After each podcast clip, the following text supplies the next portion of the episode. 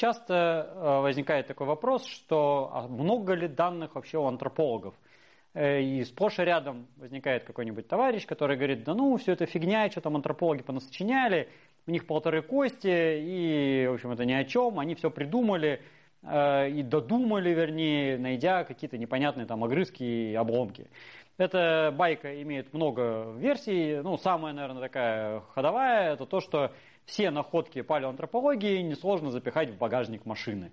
Ну и обычно еще называется какая-то конкретная марка там, машины, Запорожец, там, Шевроле, не знаю, чего угодно. Вот, э, эта байка совершенно баянистая на самом деле, потому что одна из главных проблем современной антропологии – это не недостаток находок, а их необычайный избыток на самом деле.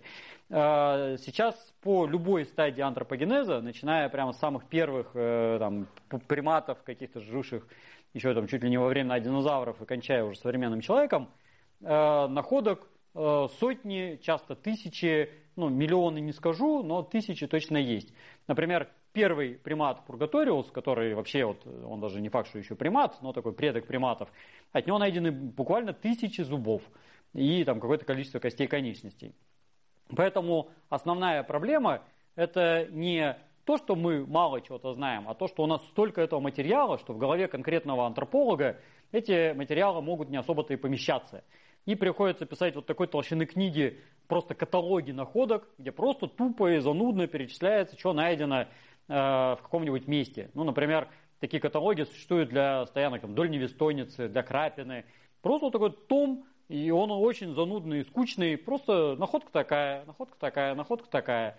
Э, по Симодросуэсос, например, список занимает какое-то там гигантское количество страниц, э, несколько тысяч фрагментов. Вот, ну, костей там, строго говоря, меньше, но тем не менее. В пещере Rising Star или Диноледи Э, вот буквально там, год назад, э, чуть пораньше, и сейчас продолжаются раскопки, найдены тоже тысячи фрагментов, их все копают и копают, и там пещера не такая большая, 9 квадратных метров, и с одного квадратного метра там несколько тысяч этих фрагментов найдено. А еще есть, как бы, и вот сейчас готовятся к публикации материалы по новым этим раскопкам. И э, вопрос не в том, что у нас э, мало вообще, а в том, что у нас по каким-то конкретным эпизодам может быть не слишком много.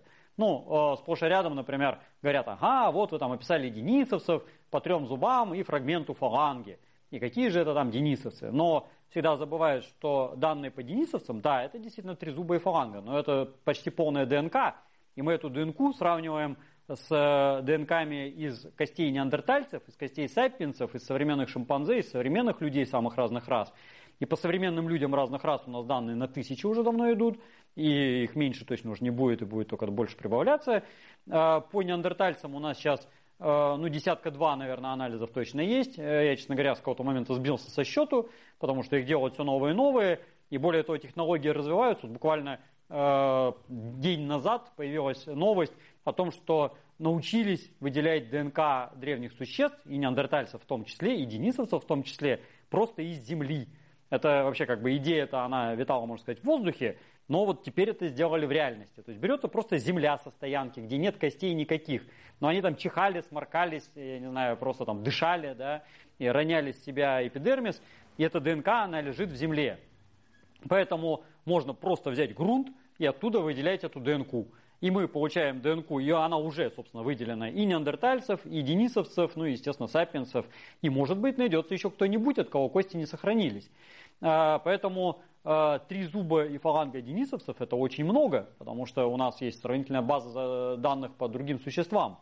А, существа не существуют в отрыве от всего остального, и все их признаки, они возникают не откуда-нибудь. То есть, если, допустим, у нас есть зуб денисовца с определенными чертами – он не свалился с неба. Да? Э, у этого человека были предки, и предки эти тоже найдены. Они найдены в десятках экземпляров. Еще чего, зубы – это основной материал, который мы вообще находим э, при раскопках. Ну, если какая-то у нас палеоантропология вообще в принципе есть. Э, и каждый бугородчик, он возник не просто так. Он имел какую-то свою историю. Не всегда это было адаптивные свойства.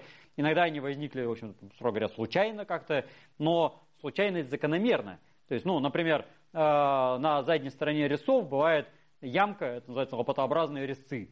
Э, и сама по себе ямка, она ни о чем. То есть она может быть, может не быть, это никак приспособленность не снижает, не повышает. Но если она есть, значит, что у предков она была. у каких-то предков она возникала, у каких-то ее еще, может быть, и не было, но там появлялись следы. И мы этих-то предков знаем, а, поэтому мы можем строить линии морфологической изменчивости и прослеживать конкретный признак, как он менялся. И если где-то у нас есть в палеонтологической летописи действительно дырка, ну, бывают такие места, да, у нас не все сохранилось, то мы ее можем прекрасно реконструировать.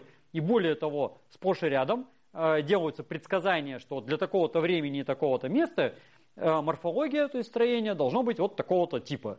Вот. Мы это дело предсказываем, ну или там наши великие предки антропологи предсказали, а потом другие люди уже находят это в реальности, и бац, и правда совпадает. Надо же, и вот так оно и должно быть.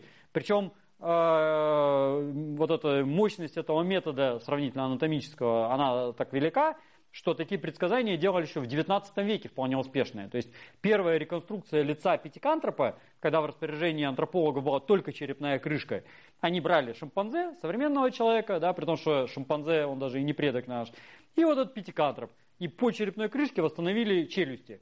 Потом нашли черепа с лицами, и надо же, оно совпало. Ну, пусть там не до абсолютно всех деталей, но как бы совпало.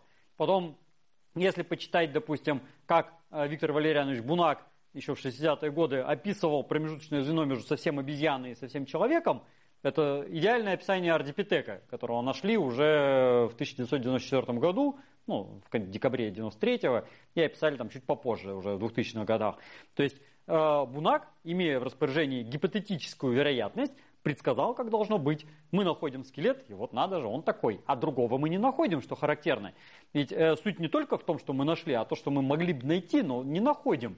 Мы не находим людей с двумя головами, да, с тремя руками. Мы не находим людей, у которых бы руки были длиной такой же, как ноги, чтобы у них там, не знаю, э, там были какие-то огромные клыки, или там какие-то особо большие глазницы, или слишком маленькие глазницы, или еще что-нибудь такое.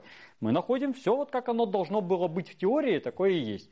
По древним приматам у нас сейчас находки, э, ну, суммарно какие-то безумные тысячи, но, э, вот я говорил, пургаториусов тысячи зубов, э, каких-нибудь там проконсулов несколько хороших скелетов, э, там, пусть их не десятки скелетов, но несколько скелетов есть, а если мерить по челюстям и зубам, то многие десятки, пусть даже хотя бы из сравнительно ограниченной территории.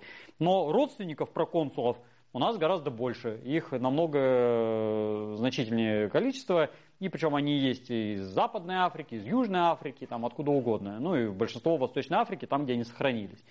От австралопитеков э, находки сейчас исчисляются десятками. Скажем, только э, в одном Хадаре у нас больше 300 австралопитеков обнаружено. В Южной Африке, в Стерквантейне тоже порядок примерно тот же. То есть это многие десятки, в том числе целые черепа и несколько хороших скелетов.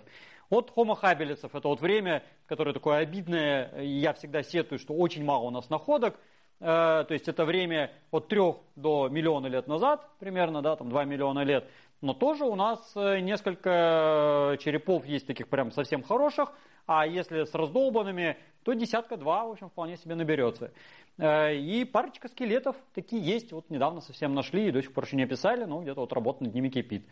Э, от э, ректусов у нас только в местонахождении Сангеран на Яве, ну, 31-й пятикантроп уже был, и сейчас куда-то там дальше уже номера пошли, но вот три десятка как минимум целых черепов.